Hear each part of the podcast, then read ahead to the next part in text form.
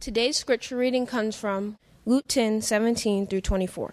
And it reads The 72 returned with joy, saying, Lord, even the demons, demons are subject to us in your name.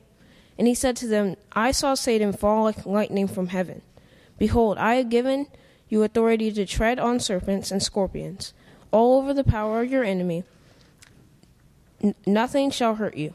Nevertheless, do not rejoice in this, that the spirits are subject to you but rejoice in the names that are written in heaven. Then in that same hour he rejoiced in the Holy Spirit and said, I thank you, Father, Lord of heaven and earth, that you have hidden these things from the wise and understanding and revealed them to the little children. Yes, Father, for such was such was your gracious will. All that have been done that all that has been handed over to me by the Father, and no one knows who the Son is except the Father, or who the Father is except the Son, and anyone who the Son chooses to reveal him. Then, turning to the disciples, he said privately, Blessed are the eyes that see what you see. For I tell you that many prophets and kings desired to see what you see, and do not see it, and hear what you hear, and do not hear it. If you have seen enough action movies, enough drama movies, then this scene is going to sound very familiar to you. It's a hostage scene. It's a scene where you have someone and you picture him in your mind today. Let's picture him as an angry man. He's not always this way, but at least in our scenario, he's angry and he, he's physically intimidating. He, he's strong. You know, picture someone who's six foot three, 220 pounds, and pure muscle. And not only is he physically strong, he is also packed to the gills, as we may say. He has enough weaponry to take on an entire army himself, or at least he thinks he does. He's got body armor on. You know, he, he is ready for a fight, and he's taken hostages. And just picture these hostages being men and women, various ages, and he's brought them into his home. It's like he's using his own home as, as his own fortress. He knows others are aware that there's a problem here. You take hostages for a reason, right? You want to you want to mess with the enemy in some way. You want to get something from them in return. So he's he's got them here, and all the hostages are unarmed. Uh, they're, they're helpless in a situation like this. Unless an outside force intervenes in this situation, they don't have any hope of getting out of this. They're not going to be able to fight their way out. They don't have the, the ammo, they don't have the strength to take on this guy. And in the movie, usually the ones who want to, you know, initiate a rescue mission of some type, they know that they can't just go in and bring the hostages out of a situation like this unless they first are able to overcome this strong man. Unless they're able to disable him in some way. So maybe in the movie, maybe it's a whole team of specialized law enforcement that is coming in, a SWAT team or something like that. They've been trained to do this, and they are together going to try to come up with a plan to try to take down this guy without hurting the hostages. Or maybe it's something a little more of a fantasy movie. Maybe it's a, a comic book movie. Maybe you've got one particular man who has enough strength to overcome the strong man. Either way, the strong man must be disabled before any of the hostages will have any hope. Now, what I have given you today in this hero villain situation that's common if you've watched enough movies, television series, whatever else, is something that I think is very close to a scenario that Jesus gives us. In Luke chapter 11, verses 21 and 22, the next chapter beyond our scripture reading when he says this when a strong man, fully armed, guards his own palace, his goods are safe. But when one stronger than he attacks him and overcomes him, he takes away his armor in which he trusted and divides his spoil.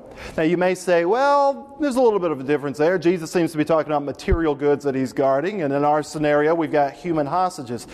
Well, on the surface, yes, it appears that way. But if you read the entire context, which we will get to today in our lesson if you hang in there, This is about human hostages.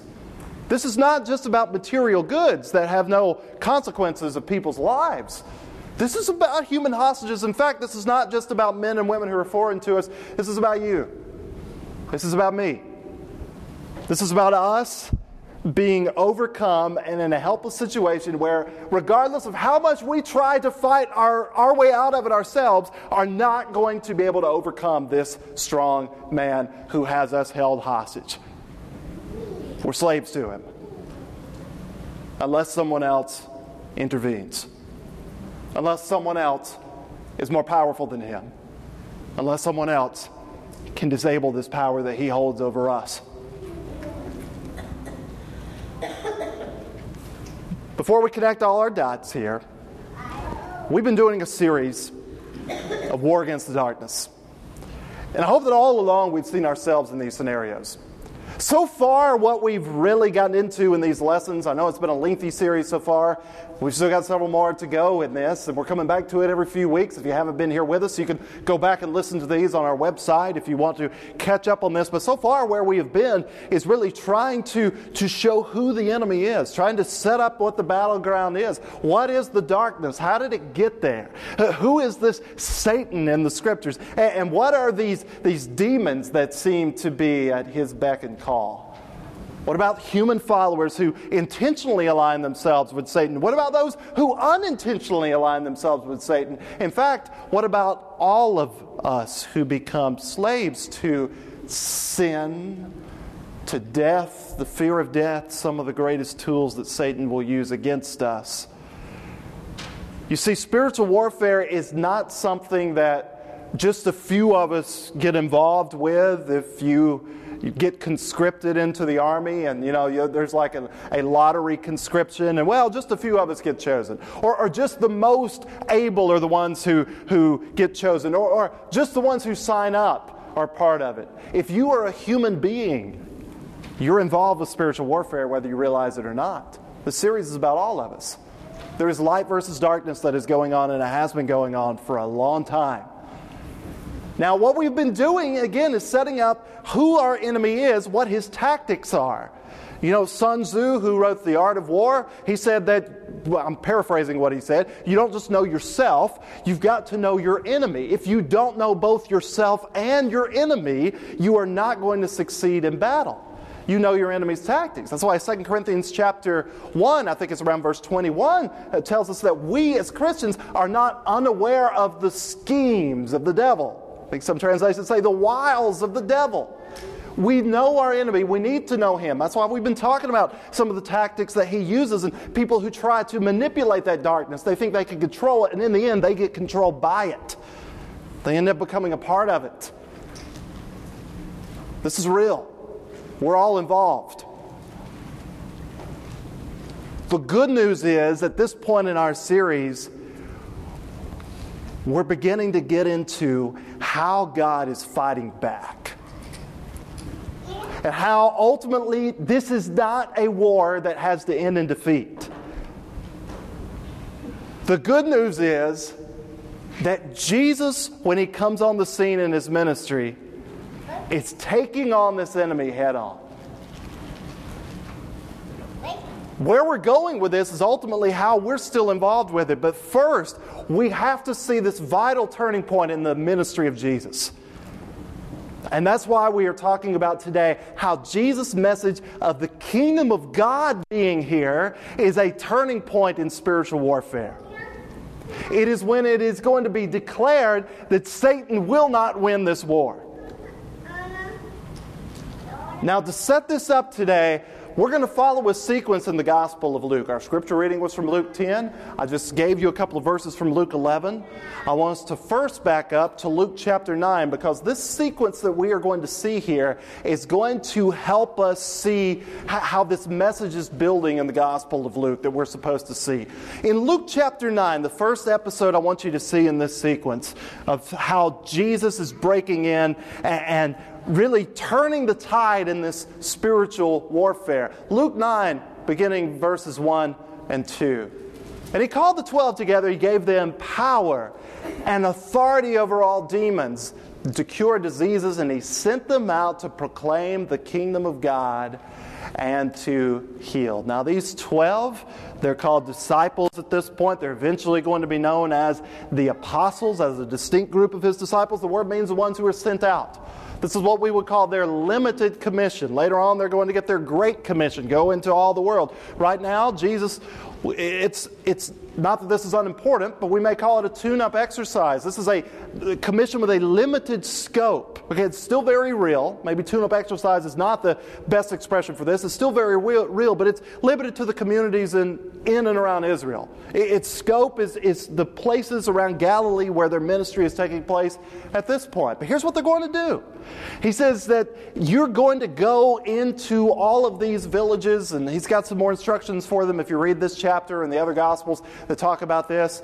But here ultimately is what he is giving them power and authority over the demons, power and authority over disease, and to proclaim the kingdom of God and to heal. Now, there is a direct association there between the message of the kingdom of God and this power and authority over the demons, who we've looked at in our past lessons. They are aligned with Satan, they are part of the darkness, they are part of the warfare, they are the enemy.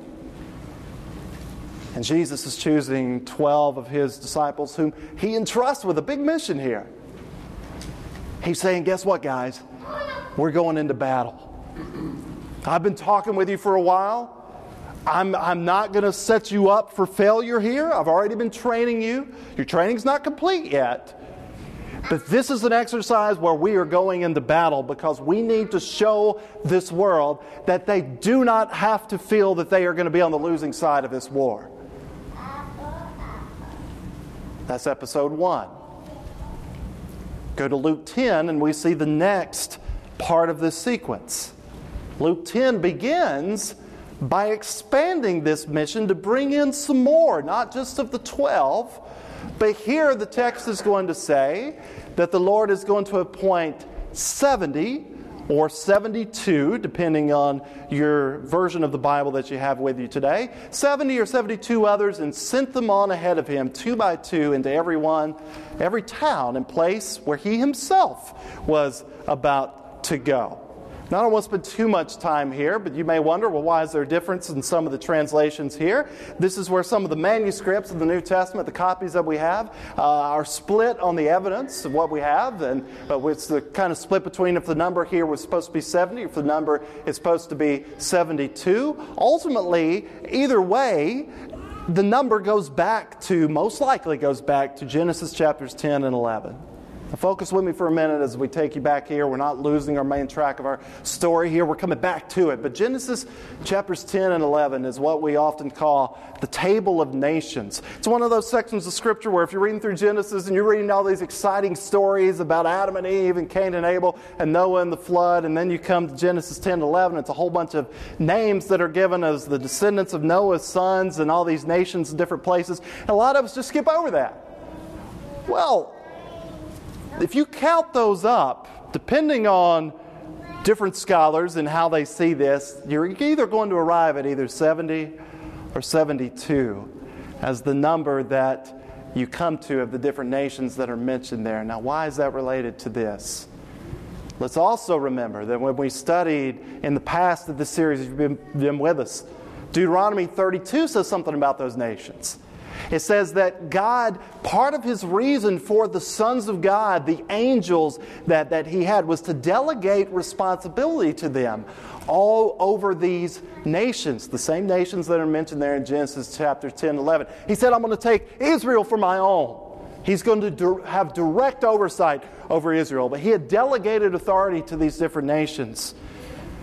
You also are going to find later in Deuteronomy chapter 32, I believe it's verse 17 that these the peoples of these nations largely were not going to follow God. They were ultimately going to sacrifice worship to other gods. The word there is Elohim. It's the same word that, that is used for the, the sons of Elohim that were supposed to be delegated to responsibility of these nations, but the peoples, instead of following the true God, they have sought substitutes for him. They have devoted themselves to these other Elohim, which in the end, Deuteronomy 32 17 says, in reality, are demons. They're not real gods, they're not deities, but they are very real spiritual beings. You'll see that in Deuteronomy 32. You'll see that in 1 Corinthians 10. If you got questions about that, see me afterwards. You go back to listen to some of the previous lessons. There are demon realities behind what we offer ourselves to, even when we think that it is something benign. Now, what does all that have to do with this? The nations as a whole have given themselves over to the dark powers. That seems to be the message of Deuteronomy 32. So, why is Jesus picking 70 or 72 to send out here? Could it be that he is trying to match that number symbolically? Trying to symbolically match that number to say, this mission is about reclaiming the nations for God. This mission is about showing the world that even though they are in darkness now, they don't have to remain in darkness. Now, look at what this mission is going to be. What are they going to say as they go out? Say to them, The kingdom of God has come near to you. We saw it in Luke 9, we're seeing it in Luke 10. Taking on the powers of darkness involves declaring the kingdom of God. That is a power term. You think of someone who is a king, especially in the culture of the ancient world, you're thinking of someone with power. You're thinking of someone with authority. You're thinking of someone who you cannot stand up to. The kingdom of God has come near to you. That was the message of John the Baptist. It was the message at the heart of Jesus on preaching, and now it's at the, mess, it's at the heart of, of all of his disciples that he is sending them out. And look what they say when they come back from this mission. They return with joy, saying, Lord, even the demons are subject to us, not just subject to us. It's not that they have the power to do this, but they are subject to us in your name. In your name is power. And here's what Jesus says to them He says, I saw Satan fall like lightning from heaven. Now, this is where I get excited when I read a text like this. This is, this is real spiritual warfare language that's going on here. Jesus is not just talking about, some people read a text like that, they pull it out of context, and they say, well, there you go. Satan fell from heaven a long time ago whenever he rebelled. That's not the context here. Jesus is saying, because I have sent you out, symbolically as representative of the nations of the whole world, even though you're not going into the whole world yet, we are demonstrating something that the world is going to be reclaimed. At least people will have the opportunity to have release from their captivity because I'm sending you out and you will have power and authority in my name, even over demons who you otherwise would have no chance against. And Jesus says, as those demons, it's almost like it's happening simultaneously. As the demons are subject to, to Jesus' name, as they are leaving people who they have possessed, and, and they're, they are frustrated because they are being cast out, Jesus is saying, I'm seeing Satan fall. Fall like lightning from the spirit in the spiritual realm. We're in the spiritual realm. I think that's why he says heaven here. From the perspective of the spiritual realm, we are watching the tide turn in the spiritual war. Satan's now losing. And he's not going to like it as we're going to follow through the rest of this. But this is a huge moment as a turning point. And, and not only this, look at what Jesus follows up this with, with it, this teaching with. Behold, I've given you authority. There it is again power, kingdom.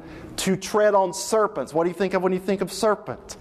You think of the Garden of Eden. You think of the serpent, the deceiver, the one who was a liar, a deceiver from the beginning, the one who is trying to trip us up and is using the tools of sin and death to try to bring us into his kingdom where he has us as captives.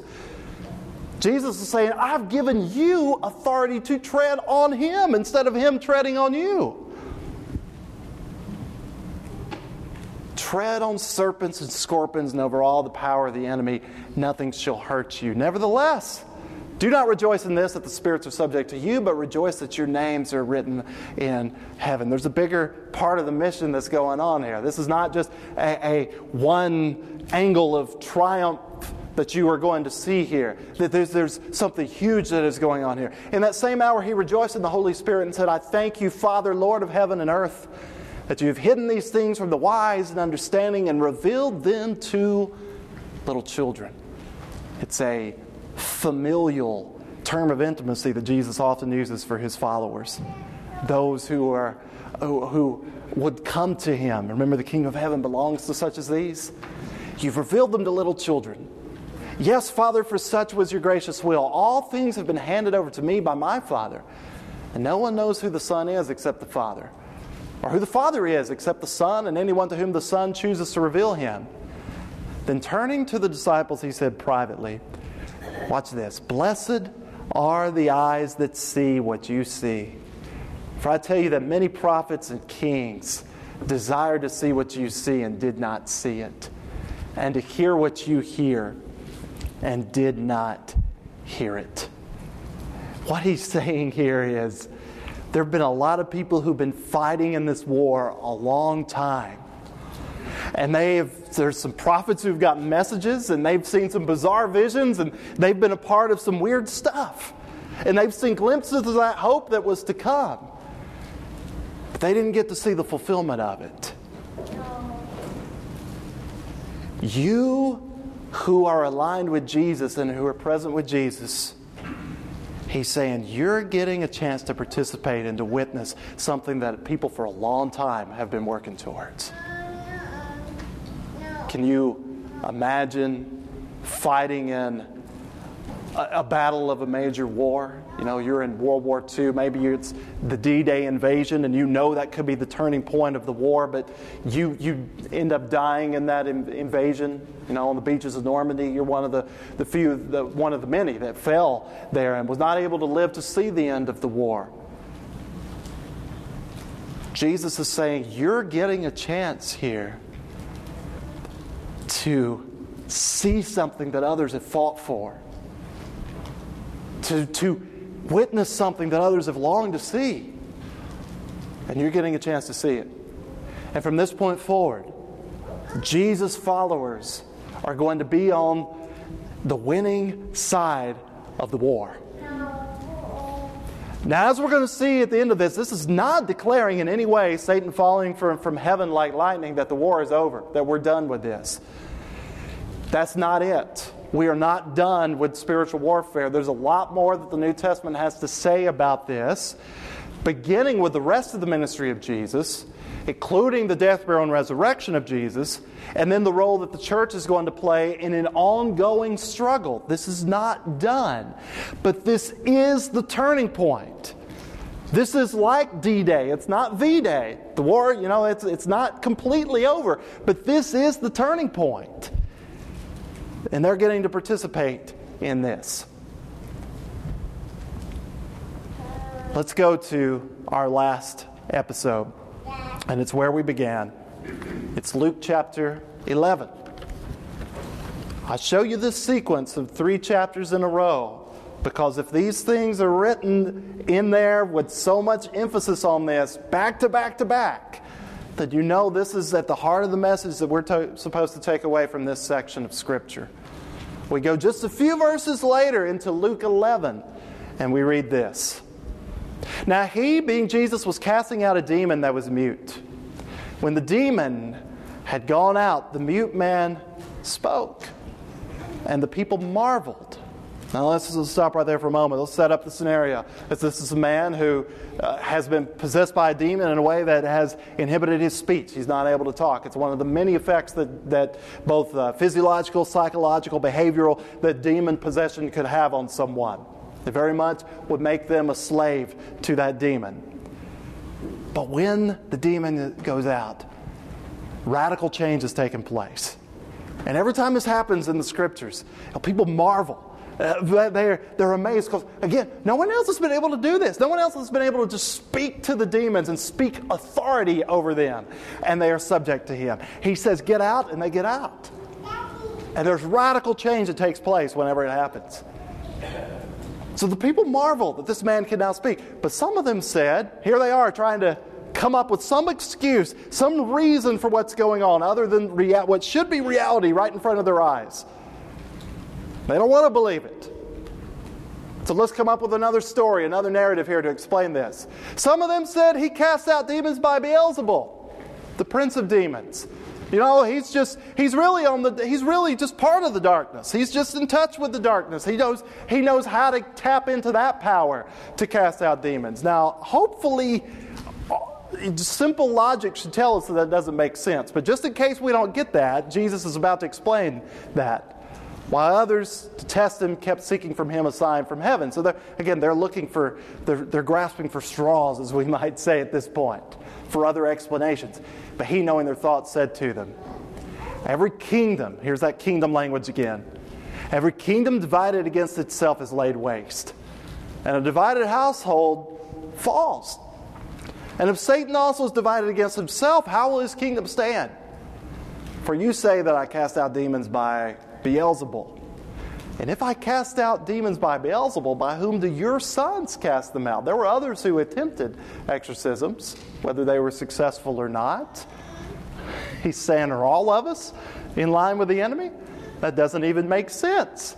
If we are why would we, if demons are aligned with Satan, why would we be in league with Satan by casting out his demons? That doesn't make sense. Now, here's what he says as the alternative. If this is not by the power of darkness, then it's by the power of God.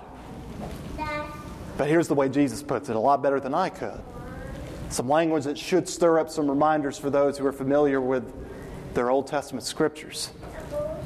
But if it is by the finger of God that I cast out demons, then the kingdom of God has come upon you. Finger of God. Do you remember that from a few weeks ago? When we looked at some of the practices of people who have attempted to, to, tap into the darkness, and we said, well, there are some who are just charlatans, there are some who genuinely believe it but are not able to tap into it, and then there's evidence that maybe sometimes those dark powers are actually tapped into. And you read in Exodus, and you're going to see that Moses and Pharaoh have a demonstration for, for Pharaoh of throwing down a staff and it turns into a serpent. And then there's some magicians who come along and they're able to do something very similar. Using their dark arts, is what the text says. The water is then going to be turned into blood as a demonstration for Pharaoh, and then the magicians come along and they're able to do something very similar by their dark arts. The frogs come up out of the water onto the land, and then the magicians of Egypt are able to do something very similar with their dark arts. It's only the third plague, the flies, when they realize they cannot duplicate it. They try, they fail, and then they say, This is the finger of God. Now, think about that imagery that's, that's used there. How powerful is that? I know that this, this is just to help us in human terms, but imagine God from the heavens. The finger of God is when He reaches down and intervenes personally and touches the events that take place here and changes the course of things in a way that no one else is able to do. Jesus is saying, just like those plagues on Egypt, as a demonstration of God's, not only his power, but his superiority to any powers of darkness. He's saying, I'm doing the same thing right now. Every time a demon is cast out from someone, Satan is falling from heaven like lightning. He is losing. The finger of God is touching the earth. And it's showing you that the God has more power in his finger than in the entirety of, of Satan and all of his demons and their entire arsenal. And he says, when you see this happening, this is showing you everything that we've been preaching about. The kingdom of God is upon you, the rule of God. Don't you love? I love that hymn, Master, the tempest is raging. You get to the chorus of that, and it's whether the winds or the waves or the storm tossed sea or demons or men or whatever it be, nothing can stand up to Jesus when he declares, All authority has been given to me on heaven and on earth. He wins. That's the message of this. The darkness is real. But just as the beginning of the Gospel of John says, when it talks about how Jesus' light come into the darkness, and the darkness did not overcome it. It didn't master it. Light wins over darkness. And that's when he comes back to what he says here about the strong man. He acknowledges Satan is strong. He doesn't portray him as impotent. He doesn't portray evil as just an illusion, as something that's really not that big a deal. The Bible doesn't treat evil that way. It treats it as something that is very much a big deal, something that is strong. But it is not the strongest power. Because we have a God who has come as one of us, but with the power of God, bringing the finger of God with him to bind the strong man that no one else has the ability to take down. And we who are the hostages in that house, that fortress, with no other way out, we thank God that He came to get us out. That's the message of Jesus proclaiming the kingdom of God is here. You have an alternative. And that's his last statement here. Do you want to be with me or do you, do you want to be where you're already at? Do you want to stay in the strong man's house? Do you want to stay a hostage? How's that going for you? You can come with me. I'll bring you out. I'll bring you into the most powerful kingdom that there ever will be, one which will never be destroyed. But you better own it. You better own me as your Lord. You better not be trying to walk back and forth between which kingdom you're ultimately a part of. If you're going to be translated, transferred into the kingdom of light, the sharing with the saints in that, with the King of Kings and the Lord of Lords, then own it and live like you're part of that kingdom every day.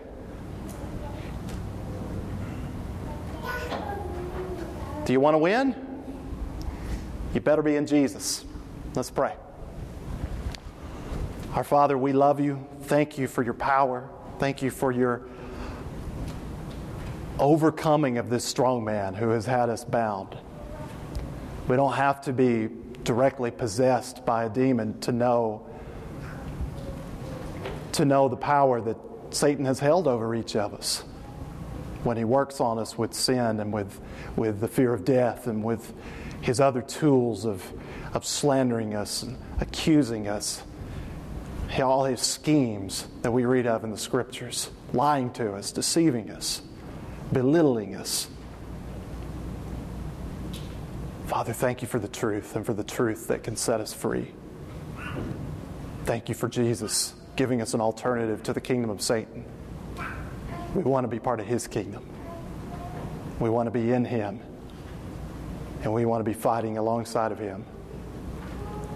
Give us that resolve today in the name of Jesus, the same name to whom even the demons are subject. In that name we dare to pray. Amen. Today, if you are not in Jesus, I hope that you've seen that there's really only two places you are.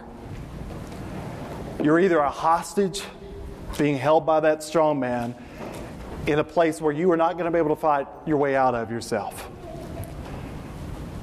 Or you are someone who has let the King of Kings and Lord of Lords overcome that strong man and has willfully reached out your hand to take his to bring you out and to bring you into his care.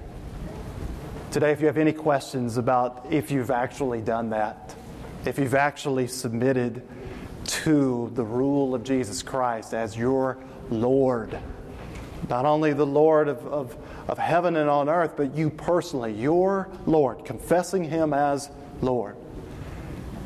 If you need to do that today, and everything else that the Bible talks about of that response, that confession of Lord is not just making a statement, it's about making a commitment. The commitment is, is an, another word for repentance. It's saying, I don't want to be a part of this anymore. I am changing direction. I'm following Him. It is making that confession, but committing to that truly in your heart. And all of that comes together when we're baptized into Christ. We haven't fully made that commitment until we are baptized into Him. We go from the dominion of Satan into the dominion of Christ when we are baptized into Him by faith in the working of God. We're part of His kingdom, His people. If any of that, if you have questions about any of that in your life today, or want us to pray about anything else on your behalf, please come as together we stand and as we sing.